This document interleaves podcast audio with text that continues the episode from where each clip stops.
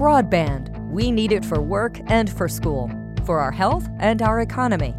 What's being done to bring broadband internet access within reach of every American? Let's talk about it now on Rural Broadband Today. Here's your host, Stephen Smith. Thanks for tuning in to another episode. I've really been looking forward to this conversation with FCC Chairman Ajit Pai. Uh, Chairman Pai was first appointed to the FCC in 2012 by then President Barack Obama. In 2017, President Donald Trump designated Pai as chairman of the FCC. We talk a lot about rural broadband in this interview, of course, but we touch on other topics in this wide ranging conversation, topics that the chairman is particularly passionate about. And of course, the uh, impact of the coronavirus pandemic is uh, something we touch on as well, and how that's impacted his staff and uh, his uh, home as well. So, without further ado, let's listen to my conversation with FCC Chairman Ajit Pai.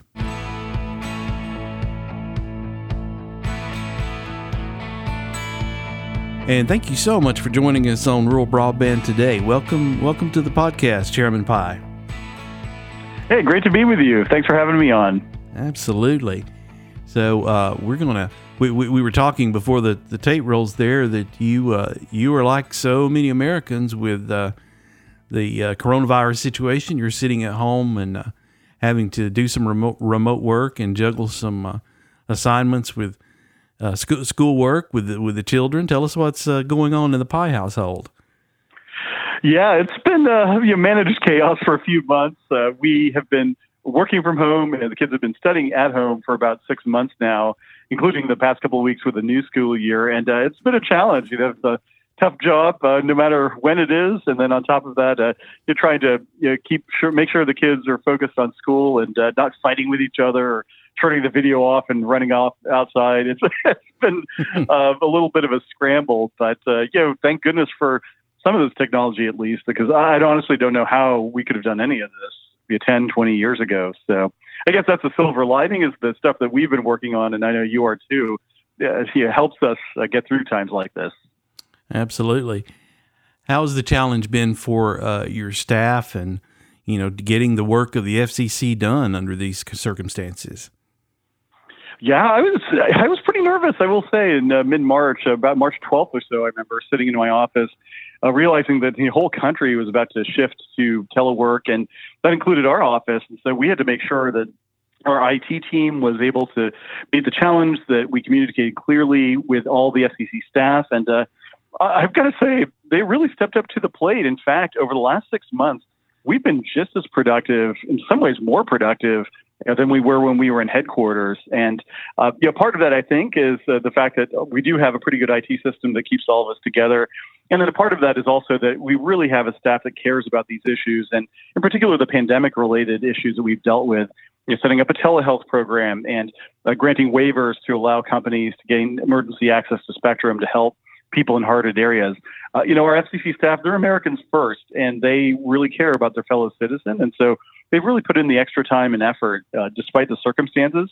Uh, so you know, while I certainly would prefer to see them in the hallways and you know, grab a coffee with them and pat them on the back for a job well done, I will say that uh, it's been an incredible experience uh, being a coworker of theirs. So they deserve all the credit for the good stuff we've done over the last half year and throughout my tenure.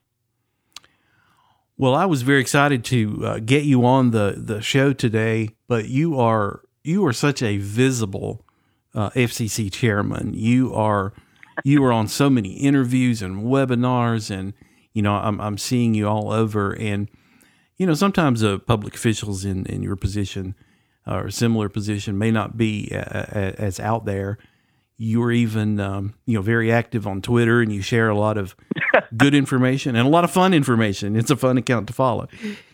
Um, what what drives that? What what what makes you want to be so accessible?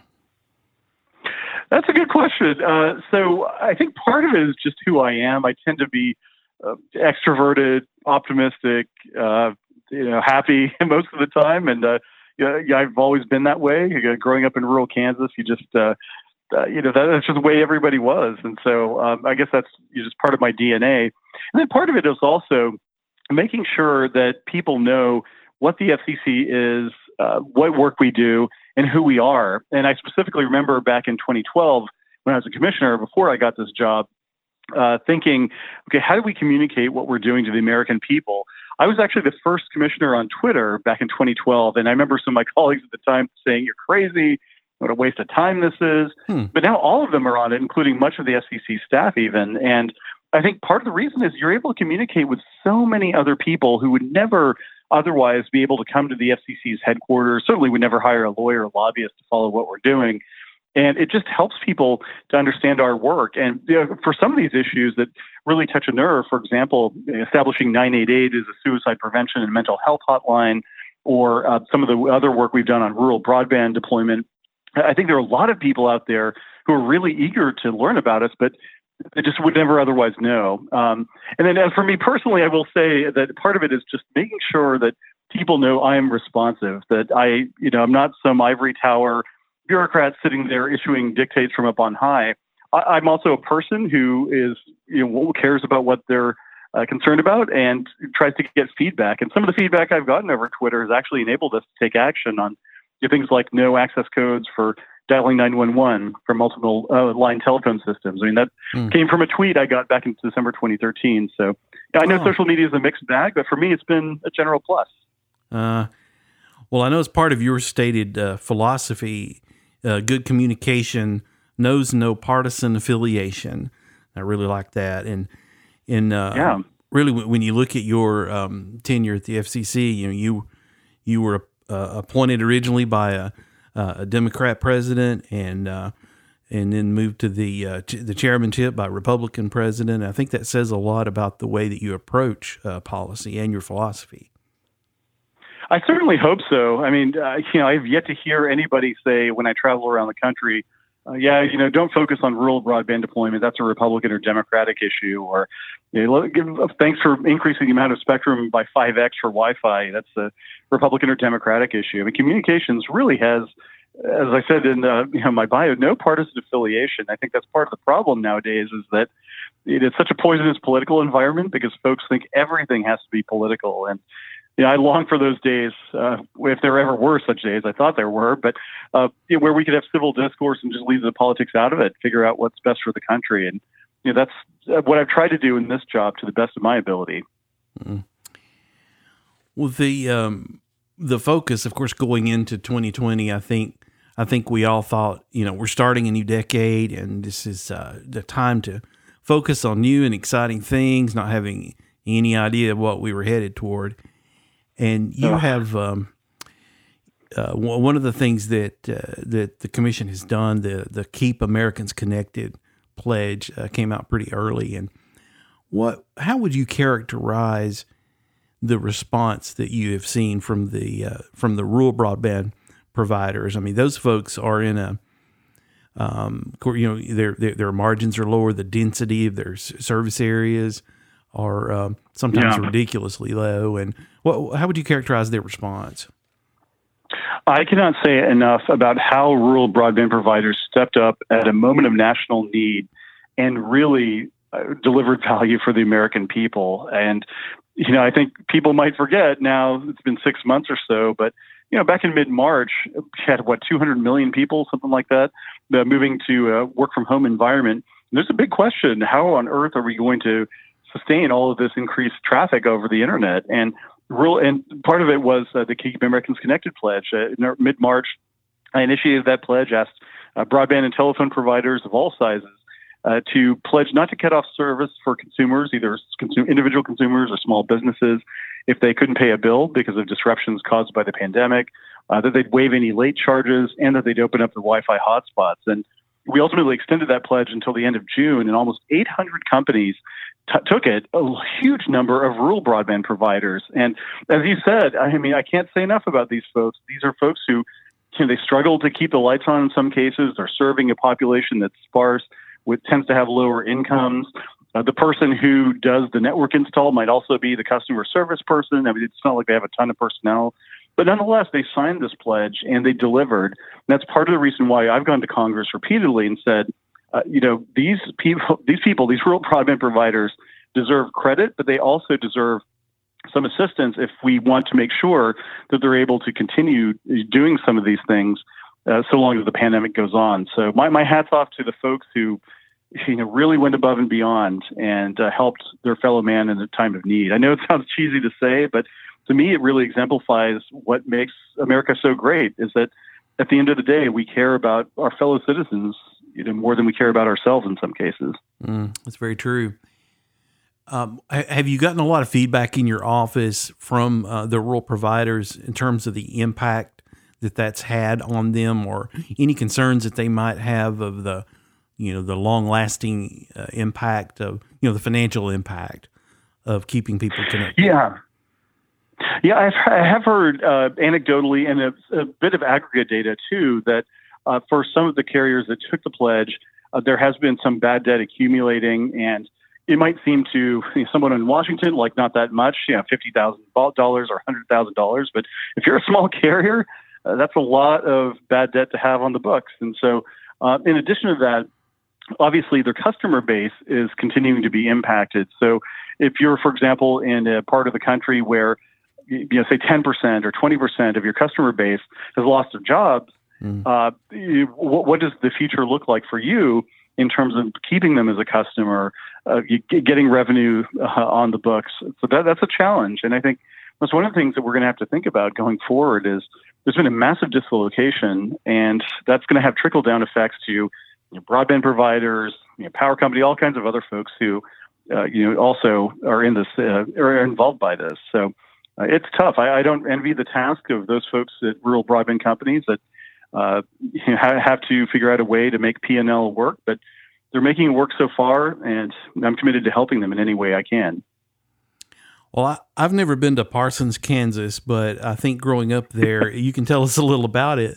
Uh, that has uh, given you a, a perspective, and you, you, understand what these folks are dealing with, don't you? Oh, definitely. Uh, yeah, Parsons, uh, for those uh, listeners who don't know, tiny town. About when I was growing up, it was 11,514 people, about three hours south of Kansas City, two hours southeast of Wichita, two hours northeast of Tulsa. Uh, you know, pretty far out there. Mm. Um, and uh, for me, at least, I didn't even realize it was such a small town because there are many smaller towns around there uh, where my father would go. He was a physician, and so sometimes he would drive to some of these other towns where the, you know, otherwise there was no doctor there at all uh, for them to see. And uh, yeah, I still remember growing up, just you know, being friends uh, with uh, one of the boys who was in my class. His dad was a farmer. Uh, you know, we lived on a dirt road outside of town, so we actually didn't even live in the town itself. So, you know, I very much remember what that was like. Remember getting the first McDonald's and how excited people were in mm-hmm. 1982, I think it was. Um, but I think, you know, by and large, the just the style of life there that you know people are good people and uh, you know they didn't keep their doors locked and people would wave at you when you passed them on the road. I mean that it was that kind of place and even though my sister and I chafed at it when we were teenagers, like, oh gosh, why are we in this small town? Looking back on it, it was one of the greatest life lessons uh, I've ever had because you, you just learn to look someone in the eye and work with them cooperatively and be friends with them because you know you were it was a pretty small town you knew everybody and everyone knew you and you had no choice but to you know really see the best in people and i don't know that's been even now i've lived in the big city for many many years I, would like to think I still retain that small town sense of, uh, you know, camaraderie and you know, we're all in it together uh, that I had back then. Right. It, it, makes a difference in the upbringing, that's for sure. Oh my gosh. And that's one of the things I wish kids, uh, you know, my own kids who were, of course, growing up in a big city, I wish they could see too. Is there's something, uh, not to get too off too much of a tangent, but also just being outdoors.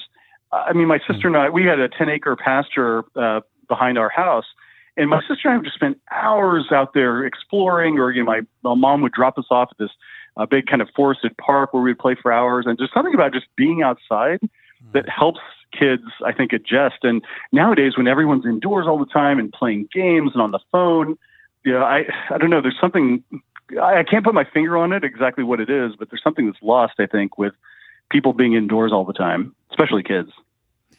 Well, we, we lose a connection to the natural world around us, I think, and that uh, oh that, yeah that could keep us grounded otherwise.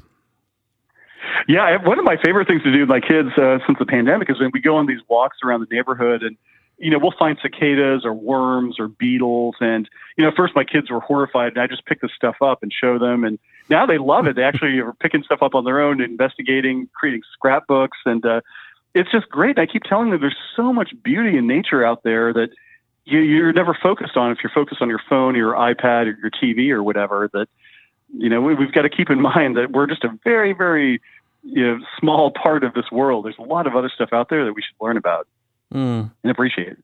Mm, that's that's that's well said. Absolutely right.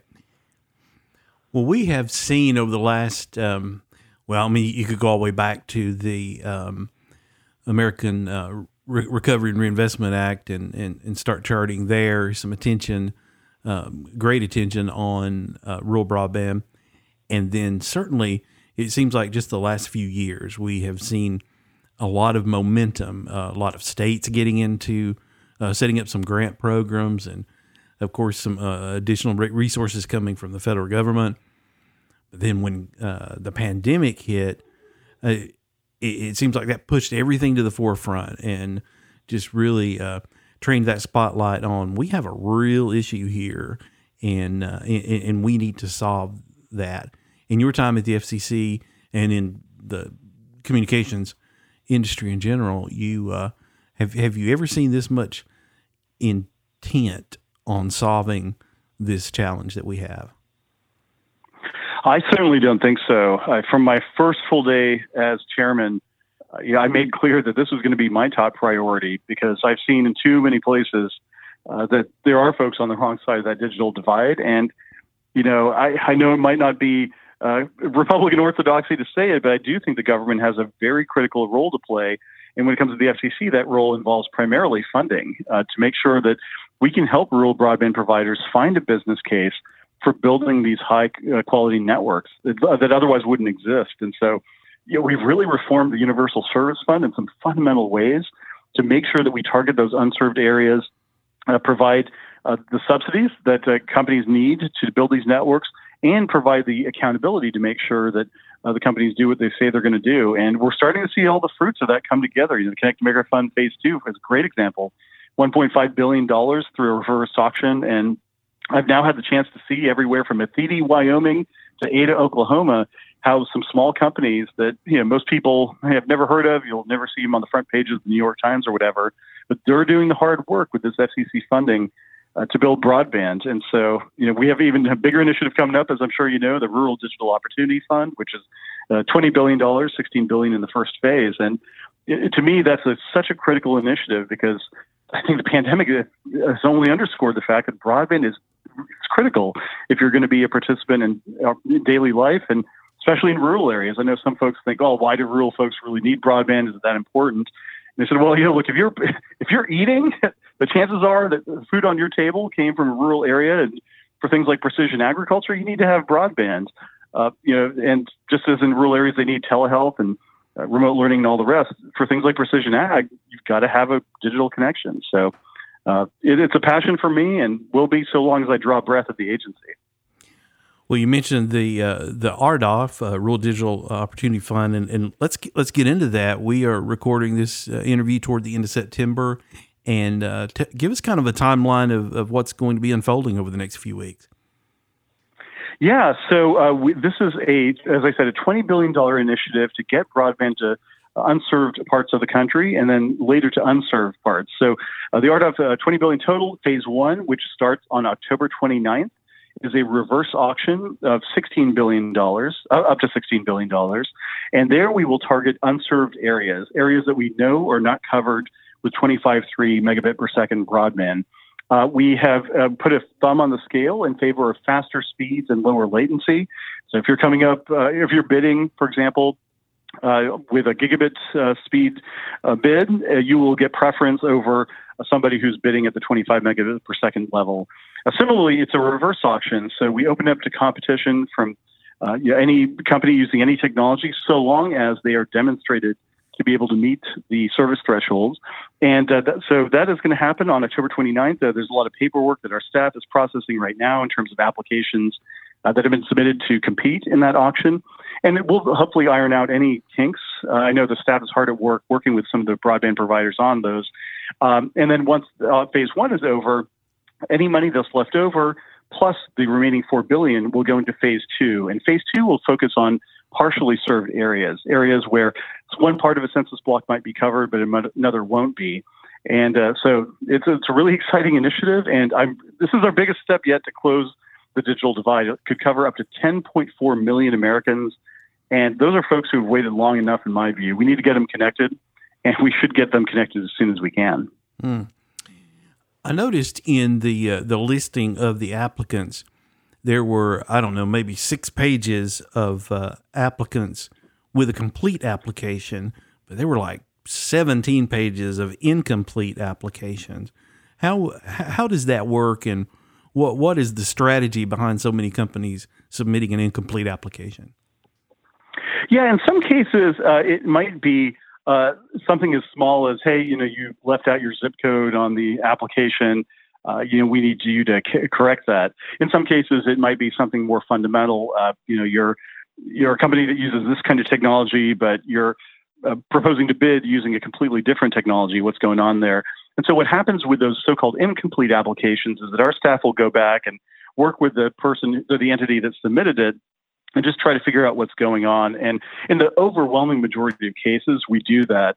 Uh, so the number of incomplete applications this time around is uh, the percentage is very comparable to what we got with the Connect America Fund Phase 2 mm-hmm. um, so there too, a lot of those incomplete applications ended up being resolved, and a lot of those folks participated in the auction. So I'm confident here too that uh, if you're a rural broadband provider and the FCC has told you your application is incomplete, uh, don't fret. Uh, we're willing and able to work with you, uh, just as we've worked with others. And we, we, want our ultimate goal is to make sure that we get all that stuff squared away so you can participate in the auction. You know, we win when more people are competing in that auction to serve. Okay.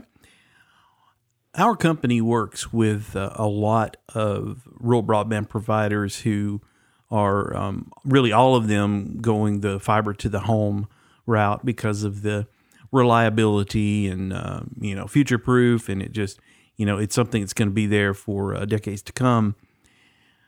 But there are a lot of technologies besides uh, fiber to the home, and I wonder if you have a feel yet for how diverse uh, those technology uh, among those technologies that we're, that we're going to see in in that auction. I mean, we're reading things about you know Google balloons and Tesla satellites and uh, fixed wireless and just a, really a mixed bag of technology. How do you think that's going to come down?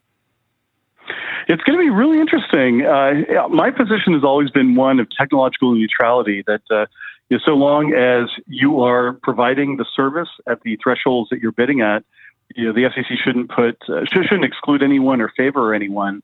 Uh, and so, you know, although as I said, we put a thumb on the scale in favor of faster speeds and lower latency. Whoever's able to do that with a better mousetrap, that's that's fine with us. So certainly, we want to encourage a lot of fiber providers to compete. Uh, fiber to the home, of course, is uh, in many ways the gold standard, and I've had a chance to see that for myself out in the field. That it, uh, as you said, is high capacity, resilient, and uh, future proof in many ways. Uh, but there are other companies using different technologies too that want to compete. Uh, fixed wireless companies that you mentioned, uh, some of the non-geostationary satellite orbit constellations. Uh, are claim that they have a technology that allows them to compete with relatively higher speeds and lower latency than satellite had in the past. Uh, we're also seeing some electric utilities get into this space too. Of course, uh, you know, they have uh, some of the utility poles and other infrastructure in place. And in recent years, they've been bidding in some of our auctions to be able to serve some of the harder to serve nooks and crannies of the country. Uh, so it's going to be fascinating to see how it works. But my goal at the end of the day is, uh, you know, who, as I said, whoever has the better mousetrap and can deliver value the cheapest for the American people at our service thresholds, you know, let's let them have a fair chance to compete. So, um, it's going to be fascinating to see. And, uh, you know, I don't have any predictions as to how it comes out, except that I do believe that the consumer will ultimately win uh, when the best providers for a particular area are the ones who are selected. Oh, and I should have mentioned, by the way, the other thing for the fiber folks that you're talking about, uh, they should know that when the budget clears for a certain area, uh, the highest speed bid, essentially the gigabit bid, a gigabit fiber bid in your case, uh, in their case, would be the winner. So, uh, you know, one, if that budget is cleared, uh, then that's a good thing for the fiber providers out there because you know, they've got a pretty strong chance of, of winning in those areas. Oh, that's a great point. You mentioned the nooks and crannies. I imagine that uh, a lot of these areas, when, when you're talking about the, the unserved area, I know that you are a, a big proponent of, of competition and, and the free market. And so many of these people uh, who are unserved right now are probably unserved because there's not one company that can get there, much less Right. you know competition. Uh, so you're you're you're probably going to see a lot of those areas, wouldn't you think, that come in with just one bidder, just because they're so remote and hard to make money out of. Yeah, I, I would think so. I mean, there, as uh, your question implies, they're unserved for a reason. And, you know, I, I've seen parts of the country with less than one square mile per person.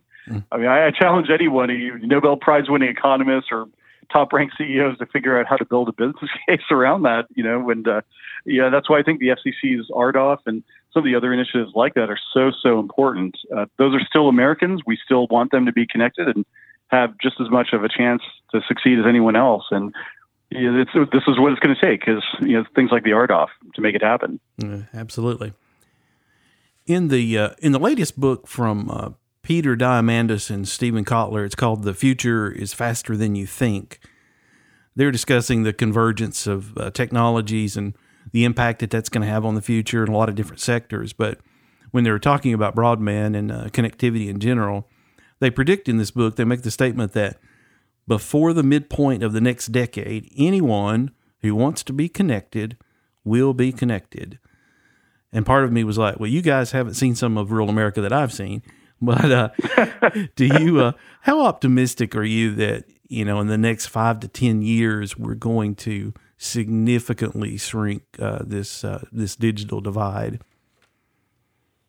I, I think I'm pretty optimistic. Uh, if the RDOF executes as we hope it will and expect it will, and that's up to 10 million people who get high quality broadband with a with a higher speed that's favored, a future-proof speed. So, you know, that's that's a big chunk out of the digital divide. There's some 18 to 20 million Americans or so that are unconnected right now, and you know, we want to make sure that we do everything we can to to do that. And I do think that there are other technologies out there that you know, maybe five years from now uh, will become even more refined. You know, we talked about the satellite stuff, and yeah, satellite. My gosh, I mean, the strides they've taken since I was first got into this field, and Mhm. it's just been incredible. So if there's a way to, you know, solve that problem using satellite, great. The same thing with fixed wireless too. I mean, we put out a lot of spectrum, especially in the six gigahertz band that uh, fixed wireless companies can use. And if there's a particularly challenging area where fiber deployment is just never going to happen, it's you know mountainous or whatever. Um, or yeah, I've been to parts of Alaska that don't even have roads into some of these towns. It's just quicksand essentially. Hmm. Uh, maybe fixed wireless has a a part to play there too. And some of the fixed wireless companies are able now to use these 160 or even 320 megahertz wide channels in the six gigahertz band to deliver gigabit uh, speeds. So um, yeah, that's that might take off in a half a decade too. And so, you know, I, I really share the optimism uh, that those authors had. I haven't read the book, but I certainly hope that their vision comes true. Um, I like you, you know, there's some pretty rural, off the beaten path parts of this country, so it's going to take a lot of work uh, by folks like you out there. But yeah, who knows if Americans could do it uh, with electrification in the 30s and 40s, then yeah, well, why can't we do it with broadband in the 21st century? That's exactly right. We have proven time and again when the collective will is there, we can accomplish great things as Americans. Absolutely, and you know, it, it, it's just, again one of those things I think everybody agrees on. Um, you know, whether you're an Alabama or an Auburn fan, I think you would agree that the other team should be connected with broadband. And uh, you know, that, if, if we can, you know, if the Iron Bowl doesn't stand in the way of people agreeing on the digital divide, then I don't think anything should. Well, all I can say to that is roll tide. well, uh, Sorry for all you War Eagle listeners out there. But. uh, well, the um, of course this show is focused on uh, rural broadband, but um, the FCC there's so many things that that, that fall under your uh, your area of focus, and um, one, thing in particular I noticed uh, recently that, that you had signed a, a letter with NARUC's president uh, Brandon Presley uh, on the the inmate calling uh, issue. There was some um, uh, news, I think, just this week, just this past week, on the three digit uh, the suicide hotline. Any of these other issues that you would like to touch on and, t- and talk about the things that are particularly interested to you, interesting to you, even though they're a bit overshadowed by everything that's happening right now. Yeah, I mean, one of the things that I really have enjoyed working on, uh, it's just been a personal passion of mine, has been uh, 988. Uh, suicide prevention is a critical issue. Suicide rates in the U.S. are now reaching levels that we haven't seen since World War II. Uh, and especially with the pandemic, what we've seen is a spike in the need for people seeking and getting mental health uh, services they need. And so, um, one of the things that Congress urged us to do a couple of years ago was to think about is there a better way to connect people who need help with the people who can provide it. And right now, there's a national suicide prevention lifeline, which is 1 800 273 TALK or 273 8255. You can imagine if you're, you know, struggling late at night and you've got thoughts of suicide, it's hard to remember that long phone number.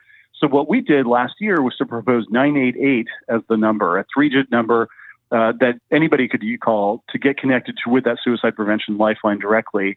And uh, I think it has a lot of advantages. 988 isn't really used all that much right now. Uh, there are 87 area codes where it's a prefix, but we think we can deal with that. Additionally, it has an echo of 911, so people would tend to remember it over time. And well, additionally, we got tons of support from mental health advocates, from the Veterans Affairs Department, uh, you name it. Everyone came out of the woodwork to uh, support it. So we finally adopted it earlier this summer. And uh, the implementation date is July of 2022 because it will take time in these rural areas where there are those prefixes that use 98 for them to migrate off of it. Uh, but I think once it takes effect, uh, it's going to be transformative.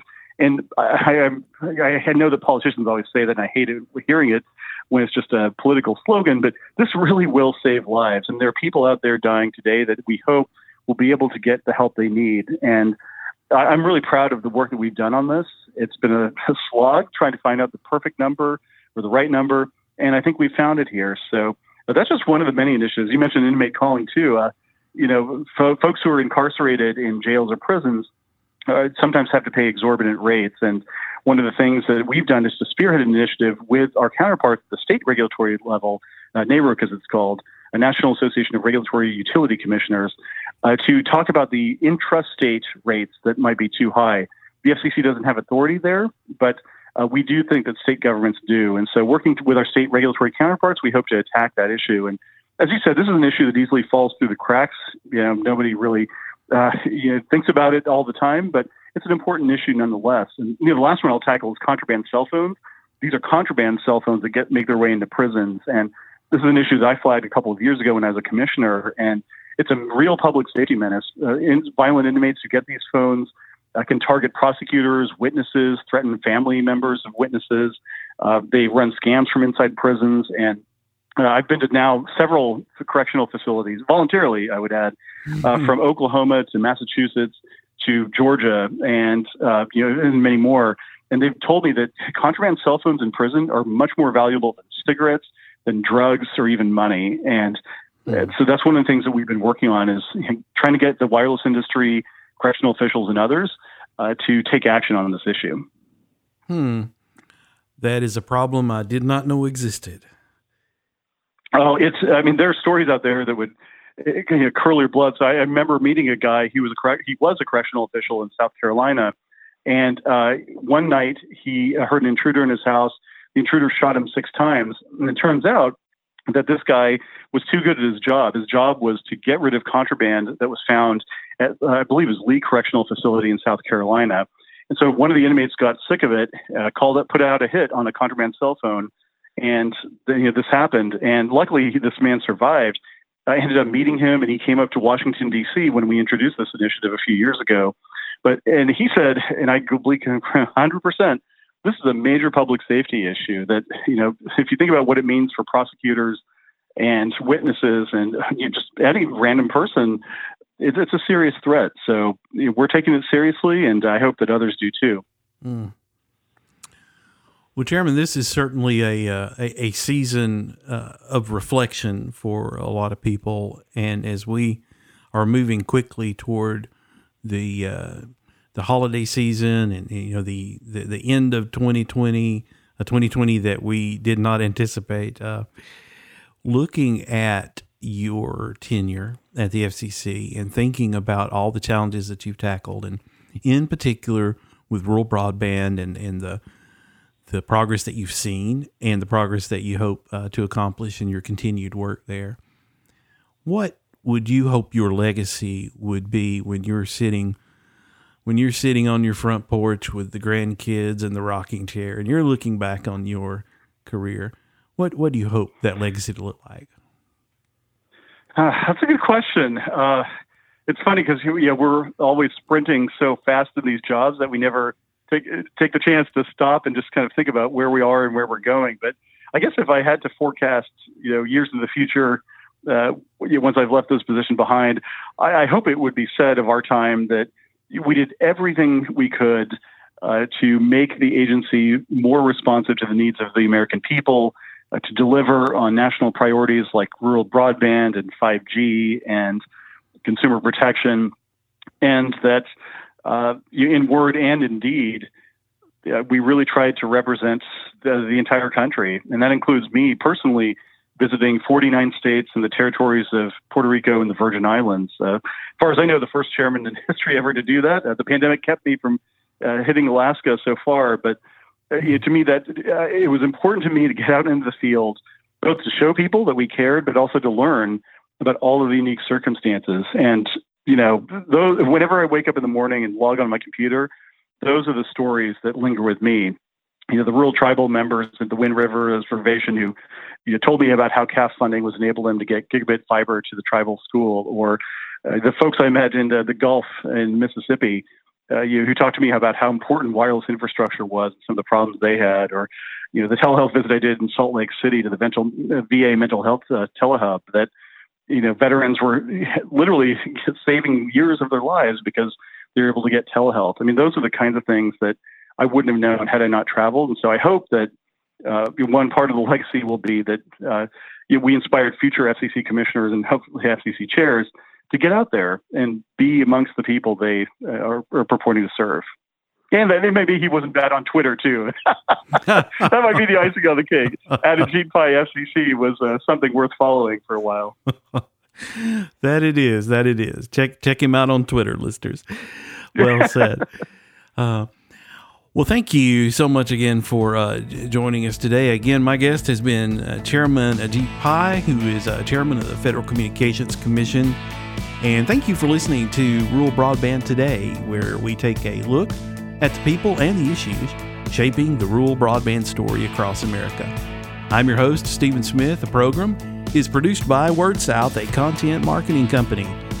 Please be sure to share this episode with your network and help us tell the rural broadband story. Thanks for listening.